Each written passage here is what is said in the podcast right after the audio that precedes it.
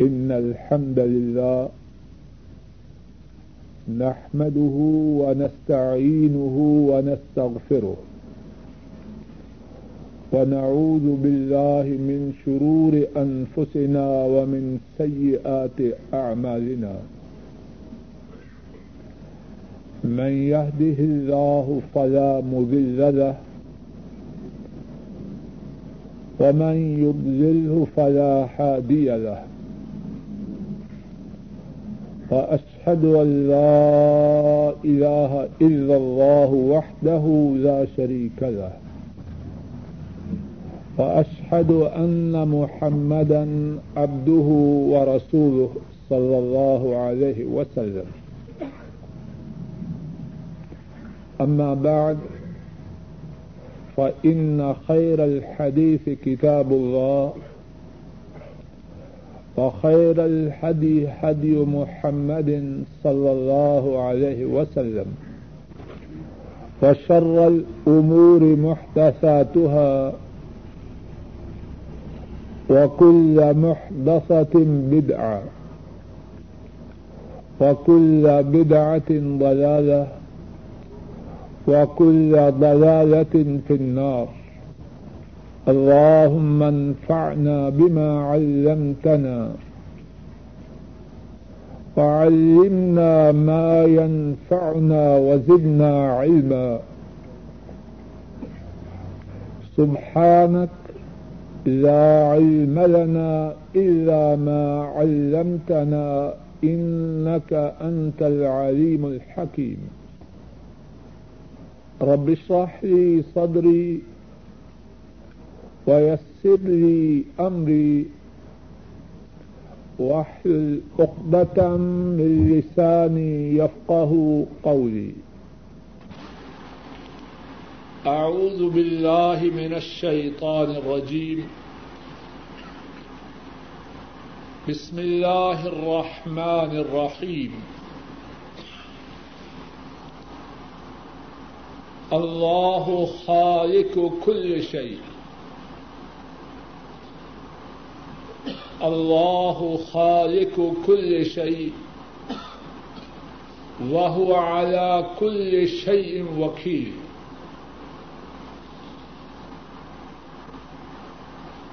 اللہ ہر چیز کے پیدا کرنے والے ہیں وہ اعلی کل شعی وکیل اور وہ ہر چیز کی تدبیر اور حفاظت کرنے والے آج اللہ کی توفیق سے ایک انتہائی اہم موضوع کے متعلق بات کرنے کا ارادہ ہے۔ اور وہ موضوع وہ ہے کہ اس کے سمجھنے اور دل کی گہرائیوں کے اتارنے میں کہنے والے اور سننے والوں کی دنیا و آخرت میں سعادت اور وہ موضوع وہ ہے کہ کہنے والا اور سب سننے والے اس موضوع کے بار بار سننے، یاد کرنے اور دوہرانے کے محتاج ہے اور وہ موضوع وہ ہے کہ زندگی کے ہر موڑ پر اور زندگی کے سب شب و روزوں میں اس موضوع کو یاد رکھنے اور اس موضوع کی روشنی میں طرز عمل اختیار کرنے کے ہم سب حاجت مند ہیں۔ اور وہ موضوع کیا ہے کہ اس کائنات کے بنانے والے اللہ ہیں۔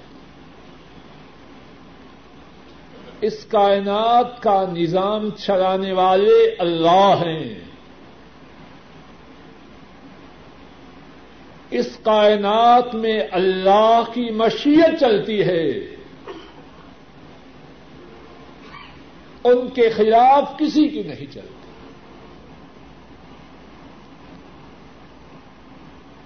اور اس موضوع کی اتنی زیادہ اہمیت ہے کہ قرآن کریم میں اس قدر اس موضوع کے متعلق بیان کیا گیا ہے مہینوں اور کئی سال بیان کیا جائے، بات ختم نہیں ہوتی۔ بات کے سمجھنے، سمجھانے کی غرض سے، اللہ کی توفیق سے اس موضوع کے متعلق اپنی گفتگو کو تین حصوں میں تقسیم کروں گا۔ پہلا حصہ یہ ہے کہ سب کچھ اللہ کا ہے اور سب کچھ اللہ کی مرضی سے ہوتا ہے۔ اس بارے میں کتاب و سنت میں جو احادیث کتاب و سنت میں جو آیات اور احادیث آئی ہیں، ان کو پہلے حصے میں اللہ کی توفیق سے ارض کروں گا۔ دوسرے حصے میں، اس بارے میں جو کتاب و سنت میں واقعات ہیں، انشاءاللہ اللہ ان کا ذکر ہوگا۔ اور تیسرے حصے میں اللہ کی توفیق سے اس بات کو بیان کرنے کی کوشش کی جائے گی کہ مجھے اور آپ کو اس موضوع کی روشنی میں کیا کرنا چاہیے۔ تو بات کا پہلا حصہ یہ ہے کہ کائنات میں سب کچھ اللہ کا ہے۔ اور اس حصے کو بھی بات کے سمجھانے کی غرض سے آٹھ حصوں میں تقسیم کر کے آپ کے سامنے پیش کرتا تاکہ یہ درس ہمارے ذہنوں میں اتر جائے۔ اس پہلے حصے کے متعلق پہلا نقطہ یہ ہے، کائنات میں جو کچھ ہے، آسمان، زمین، انسان، جن، چوپائے، ان سب چیزوں کے خالق ایک اللہ ہے۔ قرآن کریم میں اس بارے میں کئی ایک مقامات پر اللہ مالک نے آیات کریمہ بیان فرمائی ابتدا میں جو آیت کریمہ پڑی ہے، اللہ فرماتے ہیں اللہ خالق و کل شعی اللہ ہر چیز کے خالق ہیں، آسمانوں کے خالق، زمینوں کے خالق، انسانوں کے خالق، جنوں کے خالق، فرشتوں کے خالق، چوپایوں کے خالق، پرندوں کے خالق۔ جو چیز ہے، اس کے خالق ایک اللہ ہے۔ ایک دوسرے مقام پر فرمایا، سورہ البقرہ میں، یا ایوہ الناس اعبدوا ربکم الذي خلقكم والذین من قبلكم لعلكم تتقون۔ اے لوگو، اپنے رب کی بندگی کرو۔ اپنے رب کی عبادت کرو۔ کون ہے وہ رب؟ الذي خلقكم وہ رب کہ اس نے تمہیں پیدا کیا ہے۔ والذین من قبلکم۔ اور انہیں بھی پیدا کیا جو تم سے پہلے تھے۔ لعلکم تتقون، تاکہ تم متقی بن جاؤ۔ ایک اور مقام پر سورہ النحل میں ارشاد فرمایا،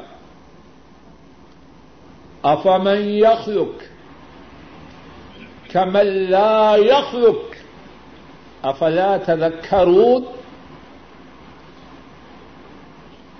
کیا جس نے پیدا کیا وہ اس کی طرح ہے جس نے پیدا نہیں کیا اللہ اکبر پھر سنیے اور سمجھیے خالق کون ہے ایک اللہ اور ان کے سوا جو ہے اس نے کچھ پیدا کیا ہے سب بولو افام یخلق کمل لا یخلق افلا تذکرون کیا وہ ذات جو خالق ہے، اس کی طرح ہو سکتی ہے؟ جس نے کچھ بھی پیدا نہیں کیا۔ افلا تذکرون سننے والوں تم نصیحت حاصل کیوں نہیں کر رہے؟ اور سورہ الحج میں اس بات کو اور زیادہ کھول کے بیان فرمایا۔ ارشاد فرمایا، یا ایوہ الناس، ضرب مثل فاستمعوا له۔ اے لوگو، ایک مثال کو بیان کیا جا رہا ہے۔ اس مثال کو توجہ سے سنو۔ کون کہہ رہا ہے؟ ہم سب کے خالق اللہ۔ یا ایوہ الناس، ضرب مثل فاستمعوا له۔ اے لوگو، ایک مثال بیان کی جا رہی ہے۔ اس کو توجہ سے سنو۔ کیا ہے وہ مثال؟ ان الذين تدعون من دون الله لن يخلقوا ذبابا ولو اجتمعوا له بے شک وہ لوگ جنہیں تم اللہ کے سوا پکارتے ہو،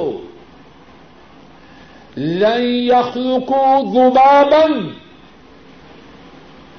وہ ایک مکھی بھی ہرگز پیدا نہیں کر سکتے۔ ولا وجتمعوا اگرچہ وہ سارے کے سارے مکھی کے پیدا کرنے کے لیے جمع ہو جاؤ۔ رک جاؤ۔ سارے مل جائیں۔ کالے بھی، گورے بھی۔ انجینئر بھی، ڈاکٹرز بھی۔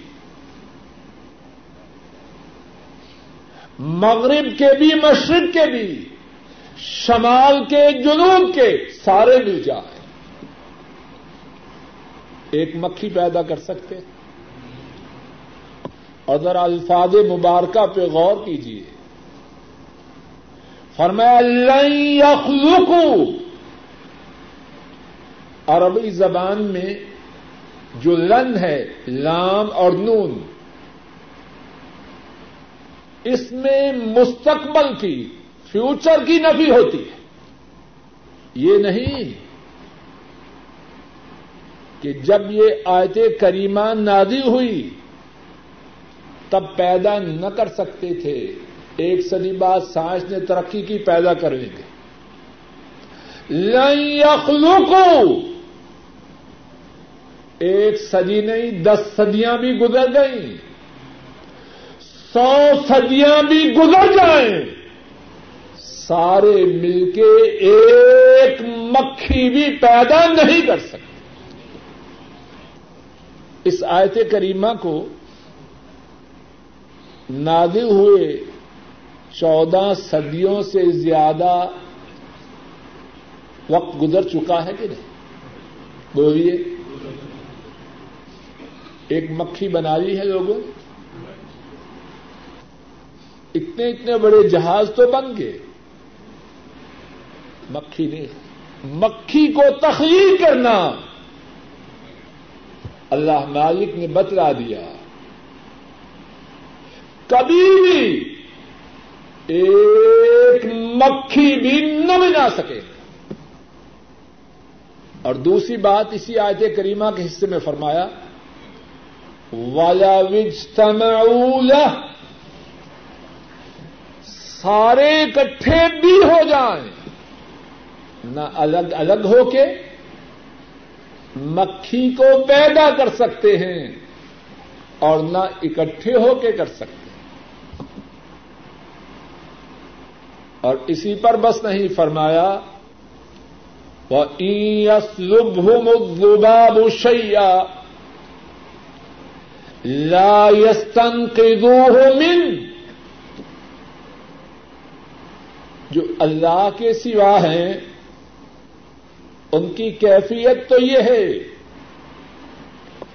مکھی ان سے جو چھین کے لے جائے۔ وہ مکھی کی چھینی ہوئی چیز کو اس سے واپس حاصل نہیں کر سکتے۔ غوف الطالب والمطلوب۔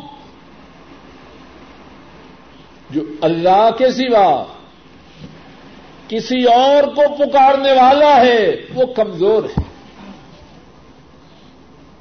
اور جس کو پکار رہا ہے، اللہ کے سوا وہ بھی کمزور ہے۔ اور اس کے بعد کیا فرمایا؟ ما قدر اللہ حق کا قدر ان اللہ لقوی عزیز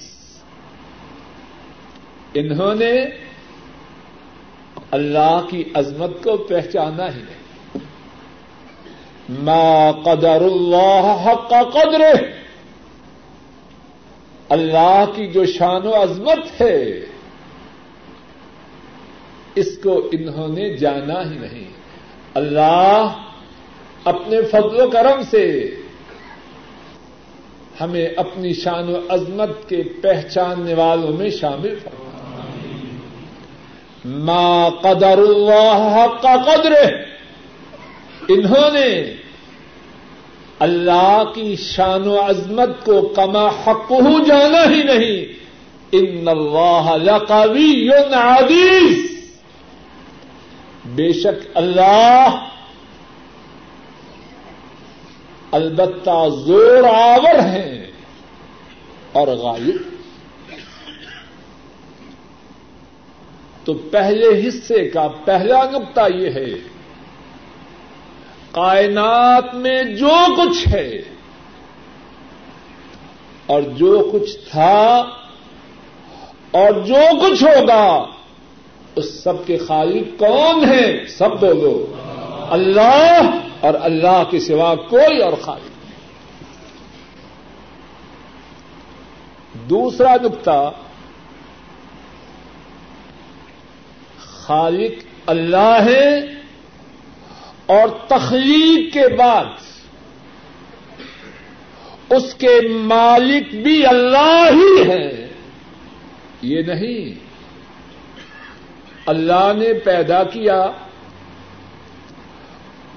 اور ان کی پیدا کردہ چیزیں ان کی ملکیت سے نکل کر کسی اور کے لیے ٹرانسفر ہو گئی۔ خالق بھی وہی اور مالک بھی وہی، سب بولو۔ خالق بھی وہی اور مالک بھی وہی۔ قرآن کریم میں اس بارے میں سورہ یاسین میں اللہ فرماتے ہیں، فسبحان الذي بيده ملكوت كل شيء وإليه ترجعون۔ پس پاک ہے وہ ذات۔ بیدی ملکوت کل شيء ہر چیز کی بادشاہت انہیں کے ہاتھ میں بے ہی ملاکو تو کل شعی ہر چیز کی بادشاہت صرف انہیں کے ہاتھ میں ہے۔ اور اسی پر بس نہیں۔ وہ ارے ترجعون۔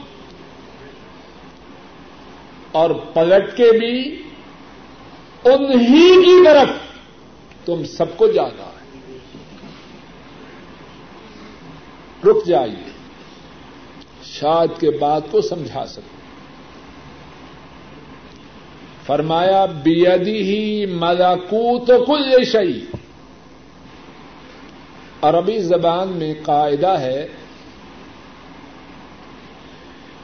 کہ جس لفظ کو بعد میں آنا ہو، اگر وہ پہلے آ جائے، اور جس لفظ کو پہلے آنا ہو، وہ بعد میں آ جائے، تو اس سے جملے میں حسر پیدا ہوتا ہے۔ کیا مقصد؟ سنیے۔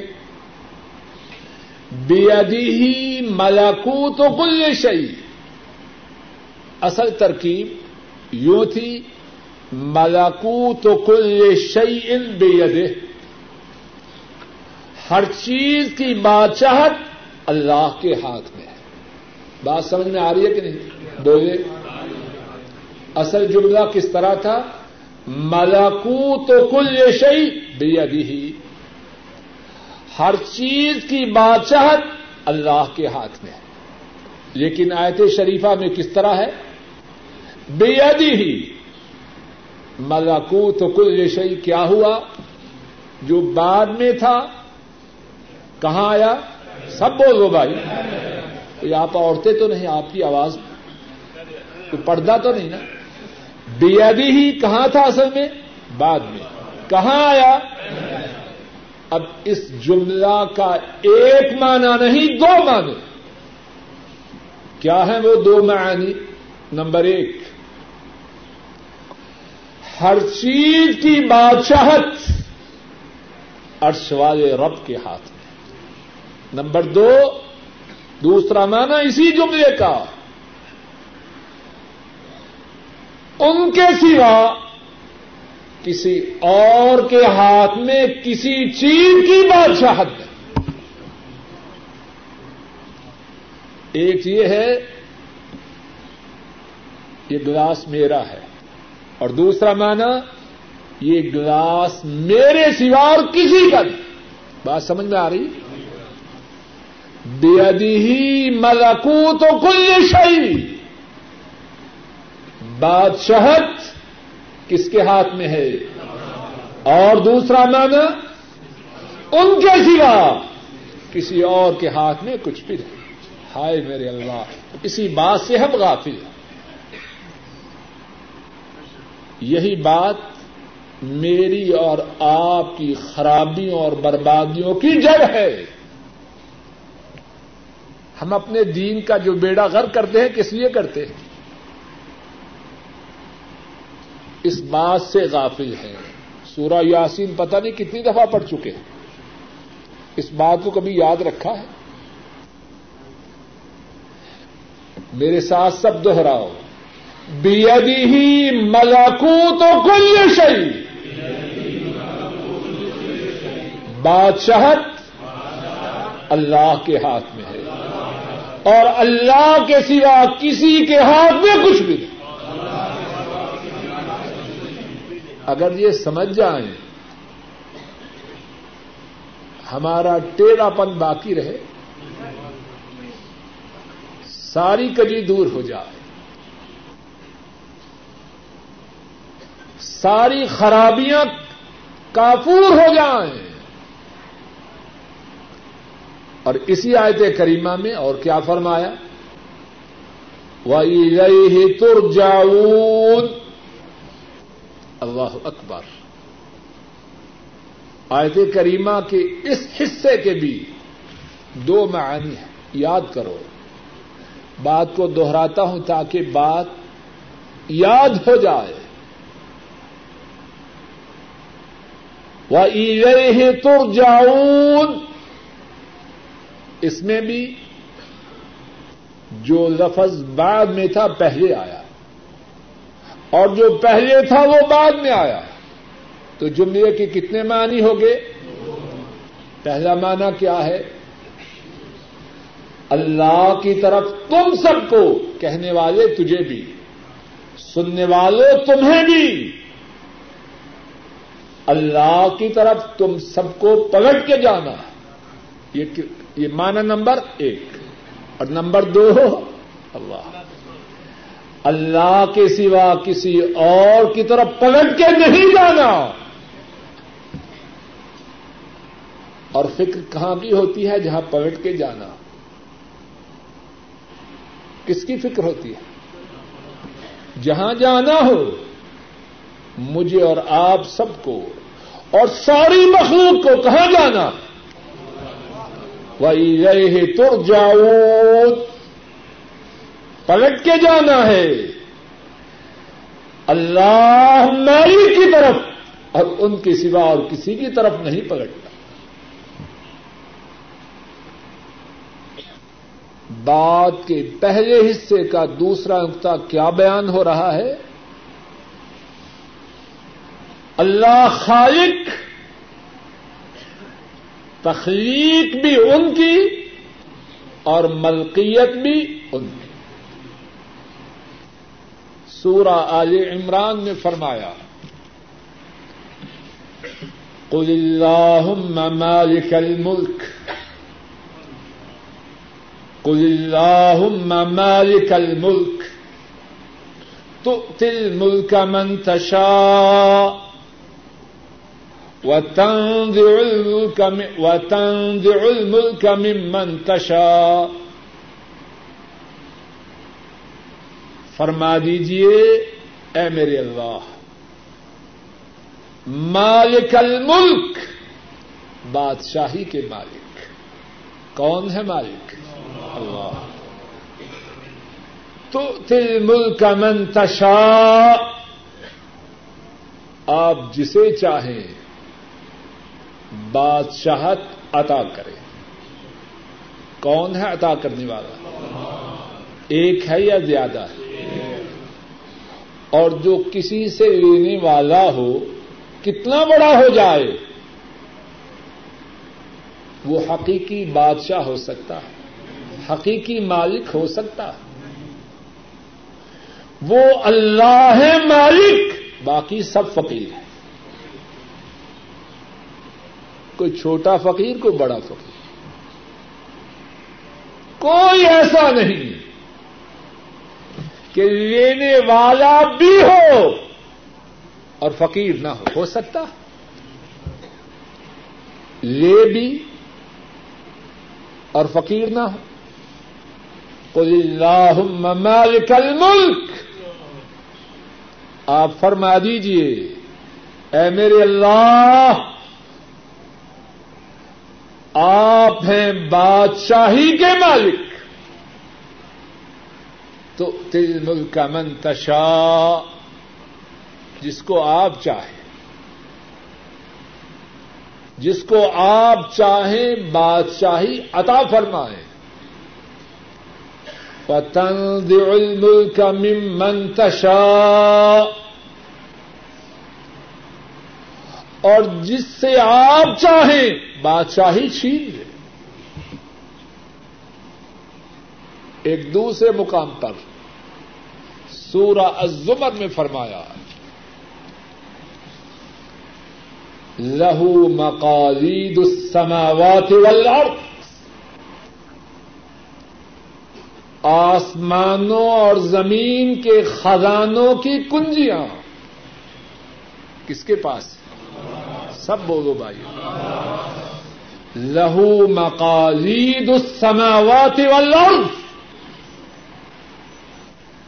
اللہ ہی کے لیے۔ آسمانوں اور زمین کے خدانوں کی کنجیاں۔ رک جائیے۔ واہ اللہ مالک، انہوں نے اس حقیقت کو اتنی وضاحت سے سمجھا دیا ہے کہ بہت بڑا بدبختی ہو جو اتنی زیادہ وضاحت کے بعد اس بات کو نہ سمجھے۔ اس آیت کریمہ میں بھی جس لفظ نے، جس ورڈ نے بعد میں آنا تھا، اس کو پہلے گائے اور جس لفظ نے پہلے آنا تھا، اس کو بعد میں لائے۔ تو کیا ہو؟ اس سے کیا فائدہ ہوا؟ جملے کے دو معنی کیا معنی ہیں دو؟ لہو مقالید السماوات والارض۔ معنی نمبر ایک۔ آسمانوں اور زمین کے خزانے اللہ کے لیے۔ نمبر دو۔ آسمانوں اور زمین کے خزانے اللہ کے سوا کسی اور کے نہیں ہیں کسی کے؟ آج خاندان میں کروڑوں ڈالر ہے کچھ معلوم نہیں، صبح ہوں اور اسی خاندان کے افراد ناشتے کے لیے، کچھ لینے کے لیے خیرات مانگنے پہ مجبور ہو جاتے لوگوں کہ ایسے حادثات دنیا میں نہیں ہو رہے۔ اگر کوئی حقیقی مالک ہوتا، خزانوں کا کوئی حقیقی مالک ہوتا، ایسے ہو سکتا تھا۔ اور اس میں اس حقیقت کا اظہار ہے۔ اگر تیری جیب میں کچھ ڈالر ہیں تیرے اکاؤنٹ میں کچھ پاؤنڈ ہیں، تیرا دماغ خراب نہ ہو جائے۔ یہ تیرے نہیں ارش رب کے۔ جب چاہے تو اس سے سارے ڈالر، سارے پاؤنڈ سارے ریال، سارے نوٹ، نہ صرف چھین لے بلکہ تو اتنا زیادہ زیر بار ہو جائے کہ زمین کی دھرتی کے اوپر چلنا تیرے لیے دشوار ہو جائے۔ لہو مقالید السماوات والارض۔ اللہ ہی کے لیے۔ کس کے لیے؟ اللہ ہی کے لیے۔ آسمانوں اور زمین کے خزانے ہیں۔ اور کسی کے لیے۔ سورہ المنافقون نے فرمایا وللہ خزائن السماوات والارض ولكن المنافقین لا يفقهون۔ اللہ ہی کے لیے آسمانوں اور زمین کے خزانے ہیں۔ لیکن منافق اس حقیقت کو نہیں سمجھتے۔ رک جائے اس آیت کریمہ میں پھر پہلی بات تو وہی ہے جو پہلے گزر چکی ہے۔ جو لفظ بعد میں آنا تھا وہ پہلے آیا۔ اب تو سمجھ چکے ہیں اچھی طرح کے نہیں۔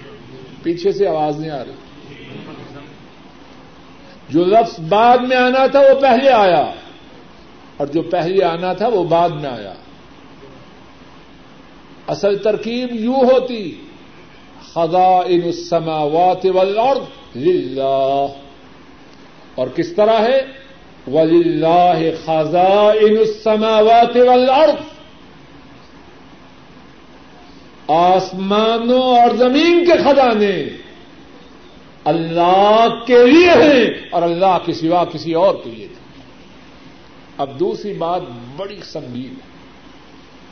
بڑی سنگین بڑی سنگین۔ میرے لیے بھی اور آپ کے لیے۔ کیا ہے؟ ولاکن المنافقین لا يفقهون۔ جو اس حقیقت کو نہ سمجھے اور وہ سمجھے کہ خزانے کا مالک میں ہوں، بیلنس شیٹ بینک سے لا رہا ہے۔ اتنے ڈالر ہو چکے۔ گھر میں شمار کر رہا ہے، اتنے ہو چکے۔ اور سمجھ رہا ہے، میں ہوں اس کا مالک۔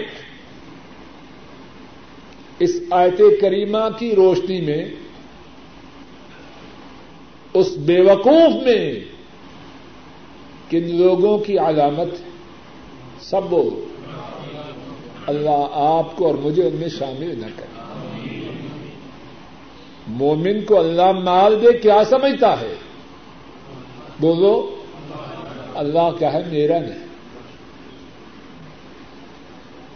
جب مال اللہ کا ہے اور میرے اور آپ کے پاس امانت ہے اگر ہم میں یقین آ جائے، اس مال کو کیسے خرچ کریں گے؟ جس کی امانت ہے، اس کے حکم کے مطابق یا اپنی مرضی کے مطابق؟ لوگوں، بات سمجھ کیوں نہیں آ رہی مجھے اور آپ کو؟ جب مال اللہ کا، میرا تو ہے نہیں۔ میرے پاس تو بطور امانت کیا آیا؟ خرچ کروں، کھاؤں، پیوں، پہنوں۔ کس طرح؟ جس کا مال ہے، اس کی مرضی کے مطابق۔ ہائے میرے اللہ، کیا ہم ایسے ہی کر رہے ہیں؟ رات سے شروع کروں یا صبح سے کروں؟ ہائے میرے اللہ، افسوس کی بات ہے۔ کیا ہمارے مال ان کی مرضی کے مطابق صرف ہو رہے ہیں۔ جنہوں نے ہمیں یہ مال بطور امانت ادا فرمائے۔ لوگوں اس بات کو کیوں نہیں سمجھ رہے؟ نافرمانی کا کوئی ساد و سامان۔ وہ شخص اللہ کے دیوے مال سے خرید سکتا ہے۔ جس کا یقین یہ ہو یہ مال میرا نہیں، رب کا اور پتا نہیں کہ جو امانت میں خیانت کرے، اس کو منصب امانت سے محروم کیا جاتا ہے کہ نہیں؟ جو امانت، جس کے پاس امانت رکھی جائے اور وہ اس کو امانت رکھنے والے کے احکامات کے مطابق استعمال نہ کرے، وہ خیانت کرنے والا ہوتا ہے کہ نہیں؟ اور جو ملازم خیانت کرنے والا ہو، اس کی ملازمت باقی رہتی ہے یا اسے چھٹی مل جاتی لوگوں ڈر جاؤ۔ ایسا نہ ہو جو چند ٹکے ہمارے پاس ہیں۔ اور جن کے استعمال کرنے کا ہمیں اختیار دیا گیا ہے، ایسا نہ ہو یہ امانت ہم سے ہماری خیانت کی وجہ سے چھین لی جائے۔ اور اسی طرح ہم بھکاری بن جائیں، جس طرح بہت سے لوگ ہیں۔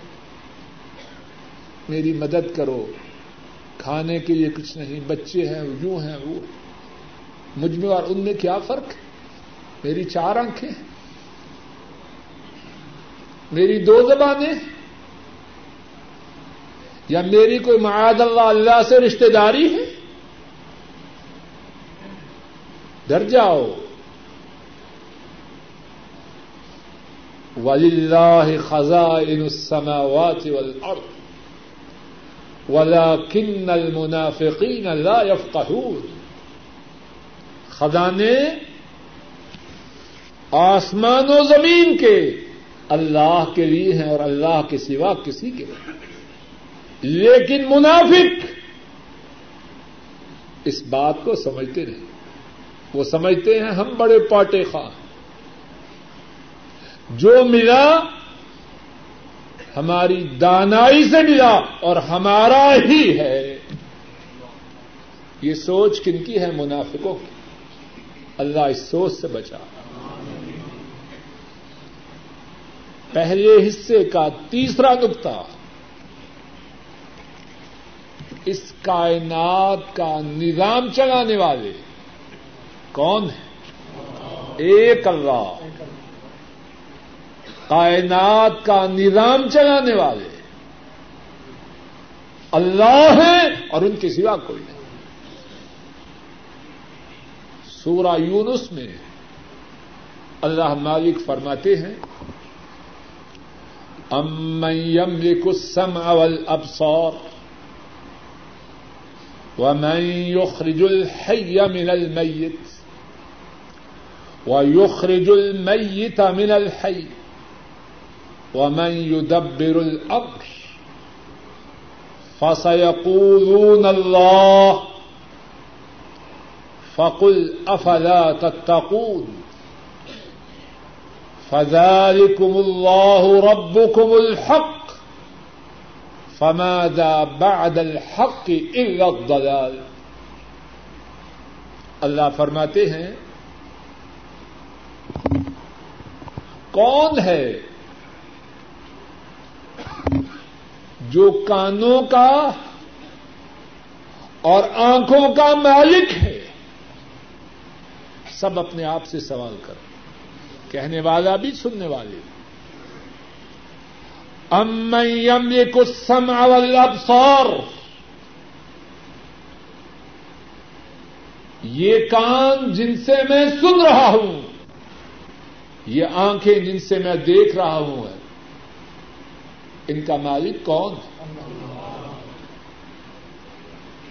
ومن يخرج الحي من الميت۔ زندہ کو مردہ سے نکالنے والا کون ہے؟ مرغی کا انڈا ہے۔ بے حص کوئی حرکت نہیں۔ پھدکتا ہوا چولہا اس انڈے سے کون نکالتا؟ وہ یوخرج المیتا من الحی مرغی زندہ ہے۔ اس کے پیٹ سے انڈا نکلتا ہے، گویا کے مردہ۔ نہ حرکت ہے، نہ آواز ہے، کچھ بھی نہیں۔ زندہ مرغی کے پیٹ سے بے حص و حرکت، انڈا کس نے نکالا؟ اور بے حص و حرکت انڈے سے پھدکتا ہوا چوزا کس نے نکالا؟ وہ میں دبر معاملہ، اس کی تدبیر کون کرتا؟ کائنات کا نظام کون چلاتا؟ فسيقولون اللہ یہ کہیں گے، اگرچہ کافر ہیں، اگرچہ مشرق ہیں، بتوں کے پجاری ہیں۔ وہ بھی کہیں گے، آنکھوں کا مالک کانوں کا مالک اللہ ہے۔ زندہ کو مردہ سے نکالنے والا، مردے کو زندے سے نکالنے والا اللہ ہے۔ کائنات کا نظام چلانے والا اللہ ہے۔ تو فرمایا، جب وہ اس بات کا اعلان و اقرار کرتے ہیں آپ ان سے فرمائیے، افلا تتقون؟ جب جب کانوں اور آنکھوں کا مالک اللہ زندہ کو مردہ سے نکالنے والا اللہ، مردے کو زندے سے نکالنے والا اللہ، کائنات کا نظام چلانے والا اللہ تو پھر تم متقی کیوں نہیں بن جاتے؟ اپنی اپنے کانوں کو، اپنی آنکھوں کو، اپنے سارے جسم کو متقی کیوں نہیں بنا لیتے؟ فذلكم اللہ ربكم الحق۔ یہ ہے تمہارا سچا رب۔ تمہاری آنکھوں کا مالک، تمہارے کانوں کا مالک، زندہ کو مردہ سے نکالنے والا، مردہ کو زندہ سے نکالنے والا، کائنات کا نظام چلانے والا، یہ ہے تمہارا سچا رب۔ فماذا بعد الحق الا الضلال سچائی سے ہٹ کے جو ہوگا وہ گمراہی نہ ہوگی تو اور کیا ہوگا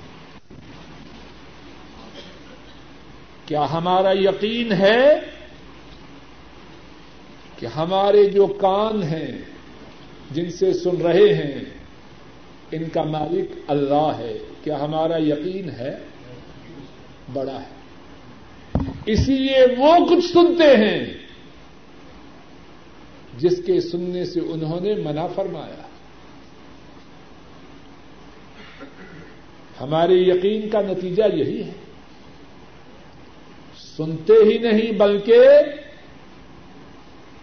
وہ کچھ سننے کے لیے خون پسینے سے کمائی ہوئی دولت خرچ کرتے یہی نتیجہ ہے ہمارے یقین کا۔ کیا ہمارا یقین ہے کہ ہماری آنکھوں کا مالک اللہ ہے؟ ہے یقین؟ اسی لیے وہ دیکھتے ہیں۔ جس کا دیکھنا انہوں نے حرام قرار دیا۔ لوگوں سوچو۔ بات کے پہلے حصے کا چوتھا نقطہ۔ عزت و ذلت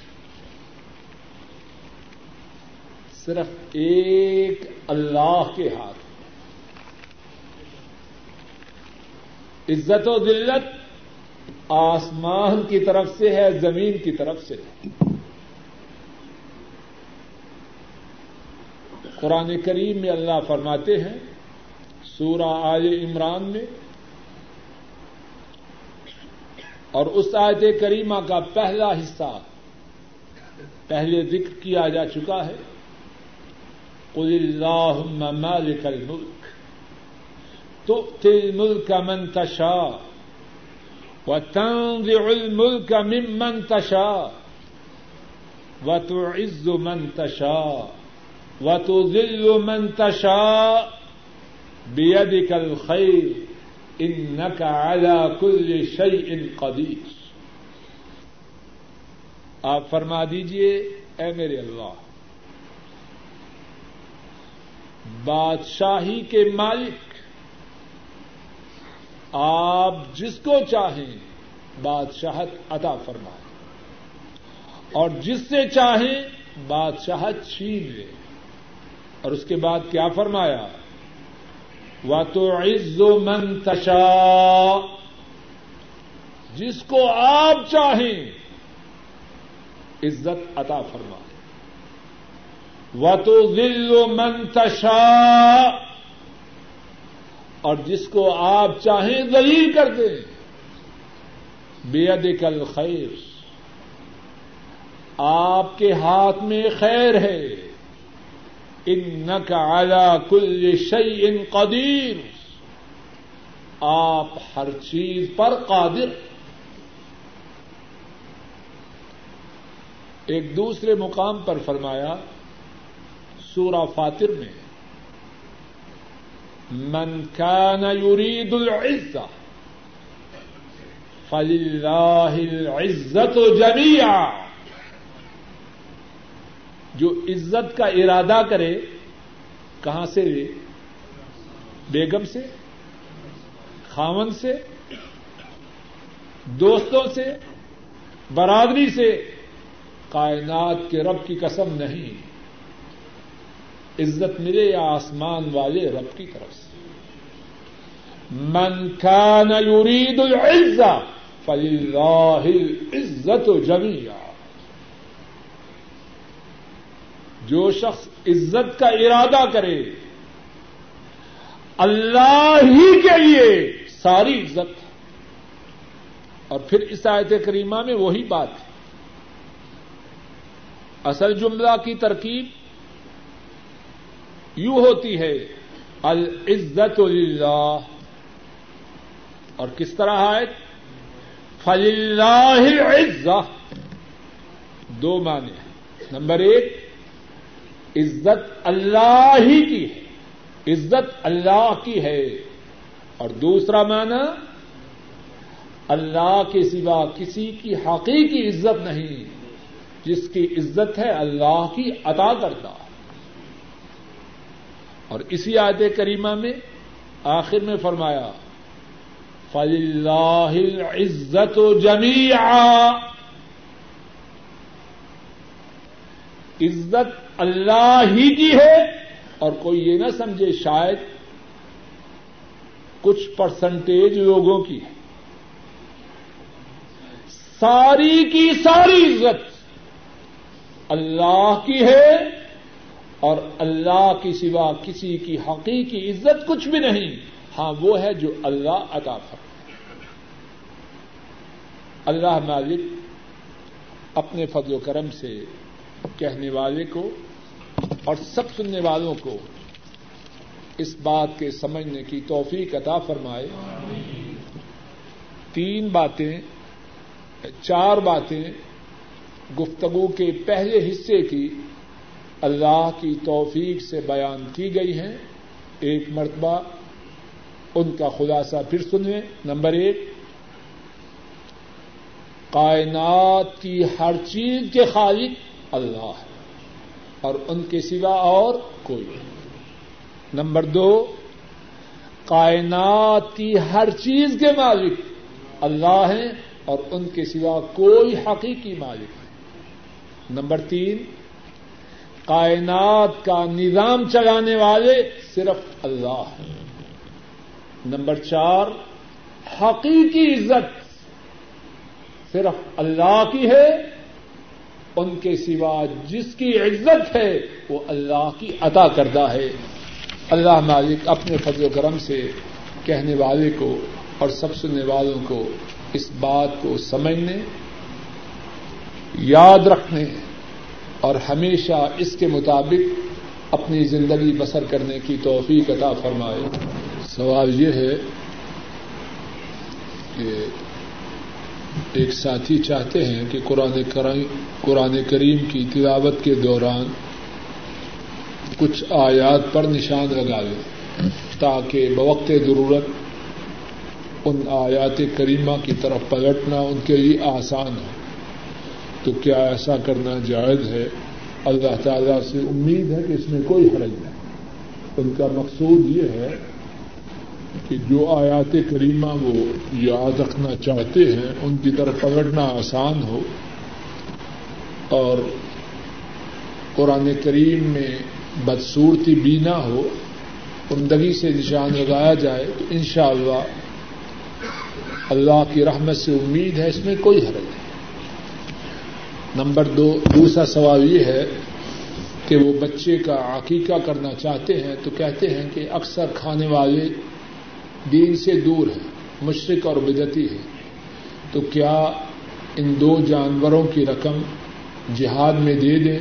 جواب یہ ہے نہیں۔ دین میں جو باتیں جس طرح ہیں، اسی طرح عمل کیا جائے۔ مشرقوں اور بدتیوں کو نہ کھلائیں۔ اور اگر کھلانا چاہیں تو اس نیت سے کھلائیں کہ ان کو دین کی دعوت دینی ہے۔ ان کو دین کے قریب کرنا ہے تو دورہ فائدہ ہو جائے گا۔ عقیقہ بھی ہو گیا اور دین کی دعوت بھی ہو گئی۔ اور اگر سمجھتے ہیں کہ ان میں اتنی سقد نہیں کہ کھلانے سے کچھ دینی فائدہ کی توقع ہو، تو اچھے لوگ کھانے والے کافی مل جاتے ہیں۔ کھلانے والے ملنے مشکل ہیں، کھانے والے تو ماشاء اللہ کوئی اتنا زیادہ مشکل معاملہ نہیں۔ نماز کے متعلق اگر کسی مسجد میں تاخیر سے نماز ہو، جس طرح کہ پاکستان میں بعض مساجد میں اول وقت کے ایک گھنٹہ، ڈیڑھ گھنٹہ، دو دو گھنٹے بعد نماز ہوتی ہے، تو اس بارے میں سنت سے یہ بات ثابت ہے کہ آدمی اول وقت پہ مسجد میں جا کے نماز پڑھے۔ اور اگر وہاں موجود ہو اور جس وقت وہ لوگ نماز پڑھتے ہیں اس کا وقت ہو جائے تو ان کے ساتھ شریک ہو جائے تاکہ فتنہ فساد بپا نہ ہو، لیکن اس کی فرض نماز پہلے ہو چکی سوال یہ ہے کہ کیا نقلی نماز میں قرآن پاک سے دیکھ کر پڑھنا جائز ہے، جواب یہ ہے جائز۔ بہتر تو یہ ہے کہ آدمی یاد کرے اور زبانی پڑھے، لیکن اگر کوئی شخص نفری نماز میں دیکھ کر پڑھنا چاہے تاکہ زیادہ زیادہ سے زیادہ قرآن کریم کی تلاوت کرے، تو ایسا کرنا ان شاء اللہ عزیز جائز ہے۔ ایک ساتھی اللہ انہیں جزا دے۔ انہوں نے سوال پوچھ کے بعد یاد کروا دی ہے کہ دس محرم کا روزہ رکھنا آ حضرت صلی اللہ علیہ وسلم کی سنت ہے۔ لیکن اس کے ساتھ ایک دن پہلے یا ایک دن بعد بھی روزہ رکھا۔ آ حضرت وسلم کی سنت سے یہ بات ثابت ہے۔ ایک اور سوال یہ ہے کہ کیا مردہ کی طرف سے طواف کیا جا سکتا ہے؟ ایک بنیادی بات سمجھ لیجیے دین میں کام وہ کرنا چاہیے جو آ حضرت صلی اللہ علیہ وسلم سے ثابت ہو۔ پکا کام۔ ہو جو کام فوج شدہ لوگوں کی طرف سے کیے جا سکتے ہیں، وہ وہ ہیں جو آ حضرت صلی اللہ علیہ وسلم سے ثابت ہیں۔ ان کی طرف سے عمرہ کرنا، حج کرنا، صدقہ و خیرات کرنا، مسجد، دینی کتابیں وغیرہ اس بارے میں حصہ ڈالنا، ایسی چیزیں یعنی صدقہ و خیرات کرنا، عمرہ و حج کرنا، یہ باتیں تو ثابت ہیں۔ لیکن تنہا عمرہ کرنا، تنہا طواف کرنا میرے محدود علم کے مطابق آ حضرت صلی اللہ علیہ وسلم سے ثابت ہے۔ تو کام وہ ہے جو پکا ہو۔ کچے کام سے کیا فائدہ ہے؟ اور کہیں ایسا نہ ہو کہ بجائے فائدہ کے الٹا نقصان ہو جائے کہ دین میں اپنی مرضی سے وہ کام کیا جو آ حضرت صلی اللہ علیہ وسلم سے ثابت ہے۔ ایک ساتھی نے اپنی نانی کا دودھ پیا۔ اب ان کے ماموں کی جو بیٹی ہے، کیا اس سے اس ساتھی کا نکاح ہو سکتا ہے کہ نہیں؟ جواب یہ ہے کہ یہ ساتھی اپنے ماموں کے رضائی بھائی ہے سوال سمجھ میں آ گئی کہ نہیں؟ ایک شخص نے اپنی نانی کا دودھ پیا۔ اب نانی کے جتنے بیٹے ہیں اور جتنی بیٹیاں ہیں وہ اس کے ماموں اور خالائیں بھی ہیں اور اس کے بہن بھائی بھی ہیں۔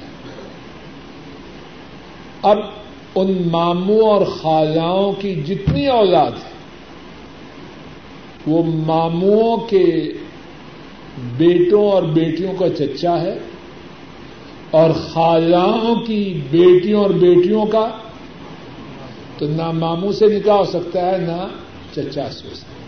لیکن اس کا جو دوسرا بھائی ہے، جس نے اپنی نانی کا دودھ نہیں پیا، اس کا نکاح اپنے ماموں کی بیٹیوں سے، اپنی خالاؤں کی بیٹیوں سے ہو سکتا ہے۔